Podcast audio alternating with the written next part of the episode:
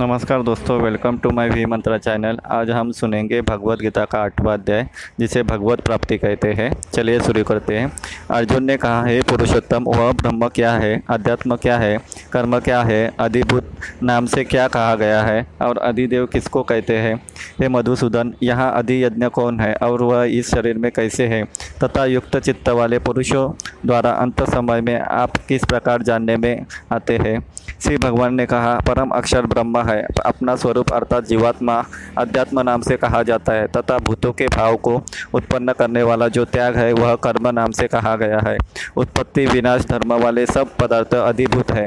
हिरण्यमय पुरुष अधिदेव है और ये देहधारियों में से श्रेष्ठ अर्जुन, इस शरीर में मैं वासुदेव ही अंतर्यामी रूप में यदि यज्ञ हूँ। जो पुरुष अंतकाल में भी मुझको ही स्मरण करता है, वह शरीर ताकते हुए जो पुरुष अंतकाल में भी मुझको ही स्मरण करता हुआ शरीर को त्याग कर जाता है, वह मेरे साक्षात स्वरूप को प्राप्त होता है। इसमें कुछ भी संशय नहीं है। हे कुंती पुत्र अर्जुन, यह मनुष्य अंतकाल में जिस जिस भी भाव को स्मरण करता हुआ शरीर त्याग करता है, उस उसको ही प्राप्त होता है। क्योंकि वह सदा उसी भाव से भावित रहता है।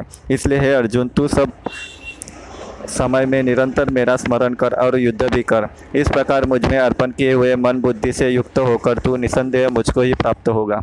हे पार्थ, यह नियम है कि परमेश्वर के ध्यान के अभ्यास रूप योग से युक्त, दूसरी ओर न जाने वाले चित्त से निरंतर चिंतन करता हुआ मनुष्य परम प्रकाश रूप दिव्य पुरुष को, अर्थात परमेश्वर को ही परमेश्वर को ही प्राप्त होता है। जो पुरुष सर्वज्ञ, अनादि, सबके ने नियंता, सूक्ष्म से भी अति सूक्ष्म, सबके धारण पोषण करने वाले अचिंत्य स्वरूप के सूर्य के सदृश नित्य चेतन, प्रकाश रूप और अविद्य से अति परे शुद्ध सचितानंद परमेश्वर का स्मरण करता है। वह भक्ति युक्त पुरुष अनंत काल में भी योग बल से भ्रुकुटी के मध्यम में प्राण को अच्छी प्रकार स्थापित करके फिर निश्चल मन से स्मरण करता हुआ उस दिव्य रूप परम पुरुष परमात्मा को ही प्राप्त होता है। वेद के जानने वाले विद्वान जिस सचिदानंद रूप परम पद को अविनाश कहते हैं। आसक्ति रहित यत्नशील सन्यासी महात्मा जन जिसमें प्रवेश करते हैं और जिस परम पद को चाहने वाले ब्रह्मचारी लोग ब्रह्मचर्य का आचरण करते हैं, उस परम पद को मैं तेरे लिए संक्षेप में कहूँगा।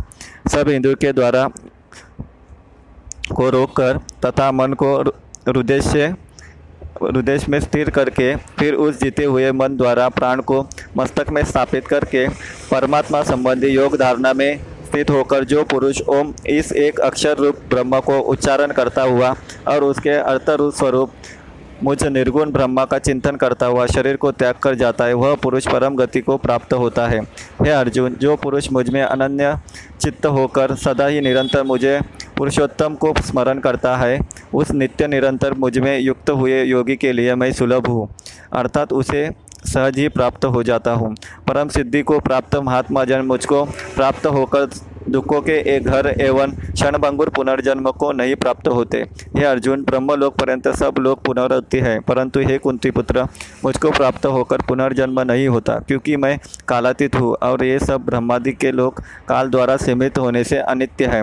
ब्रह्मा का जो एक दिन है, उसको हज़ार, एक हज़ार चतुर्योगी तक की अवधि वाला और रात्रि को भी एक हज़ार चतुर्योगी तक अवधि वाला जो पुरुष तत्व से जानते हैं। वे योगी जन काल के तत्व को जानने वाले हैं।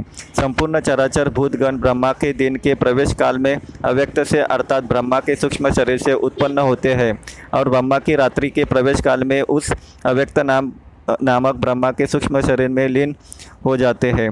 हे पार्थ, वही यह भूत समुदाय उत्पन्न होकर प्रकृति वश में हुआ। रात्रि के प्रवेश काल में लीन होता है और दिन के प्रवेश काल में फिर उत्पन्न होता है। उस अव्यक्त से भी अति परे दूसरा अर्थात विलक्षण जो सनातन अव्यक्त भाव है, वह परम दिव्य पुरुष सब पुरुष के नष्ट होने पर भी नष्ट नहीं होता। जो अव्यक्त अक्षर इस नाम से कहा गया है, उसी अक्षर नामक अव्यक्त भाव को परम गति कहते हैं, तथा जिस सनातन अव्यक्त भाव को प्राप्त होकर मनुष्य वापस नहीं आते, वह मेरा परम धाम है। हे पार, जिस परमात्मा के अंतर्गत सर्वभूत है, और जिस सच्चिदानंद परमात्मा से यह समस्त जगत परिपूर्ण है वह सनातन अव्यक्त परम पुरुष तो अनन्य भक्ति से ही प्राप्त होने योग्य है। ये अर्जुन, जिस काल में समझना चाहिए क्योंकि आगे के श्लोकों में भगवान ने इसका नाम स्मृति गति से ऐसा कहा है। शरीर त्याग कर गए हुए योगीजन तो वापस न लौटने वाली गति को और जिस काल में गए हुए वापस लौटने वाली गति को ही प्राप्त होते हैं। उस काल को अर्थात दोनों मार्गों को कहूँगा। जिस मार्ग में ज्योतिर्मय अग्नि अभिमानी देवता है, जिनका अभिमानी देवता है, शुक्ल पक्ष का अभिमानी देवता है और उत्तरायण के छः महीनों का महीनों का अभिमानी देवता है। उस मार्ग में मरकर गए हुए ब्रह्मवेत्ता योगीजन उपयुक्त देवताओं द्वारा क्रम से ले जाए जाकर ब्रह्म को प्राप्त होते हैं। जिस मार्ग में धूम, धूमाभिमानी देवता है, रात्रि अभिमानी देवता है तथा कृष्ण पक्ष का अभिमानी देवता है और दक्षिणायन के छः महीनों का अभिमानी देवता है। उस मार्ग में मरकर गया हुआ सकाम करने वाला, कर्म करने वाला योगी उपयुक्त देवताओं द्वारा क्रम से ले गया हुआ चंद्रमा की ज्योत को प्राप्त होकर स्वर्ग में अपने शुभ कर्मों का फल भोग कर वापस आता है। क्योंकि जगत के ये दो प्रकार के शुक्ल और कृष्ण अर्थात देवयान और पितृयान मार्ग सनातन माने गए हैं। इनमें एक द्वारा गया हुआ जिससे वापस नहीं लौटना पड़ता, उस परम गति को प्राप्त होता है और दूसरे के द्वारा गया हुआ फिर वापस आता है, अर्थात जन्म मृत्यु को प्राप्त होता है। हे पार्थ, इस प्रकार इन दोनों मार्गों को तत्व से जानकर कोई भी योगी मोहित नहीं होता। इस कारण हे अर्जुन, तू सब काल में समबुद्धि रूप से योग से युक्त हो, अर्थात निरंतर मेरी प्राप्ति के लिए साधन करने वाला हो। योगी पुरुष इस रहस्य को तत्व से जानकर वेदों के पढ़ने में तथा यज्ञ, तप और दानादि के करने में जो पुण्य फल कहा है, उन सबको निसंदेह उल्लंघन कर जाता है और सनातन परम पद को प्राप्त होता है। इस प्रकार भगवत गीता का आठवां अध्याय समाप्त होता है। आगे का अध्याय, अगले पार्ट में लेके आऊँगा। प्लीज़ फॉलो माय चैनल और बहुत सारी जानकारी आपके लेके आऊँगा। Thank you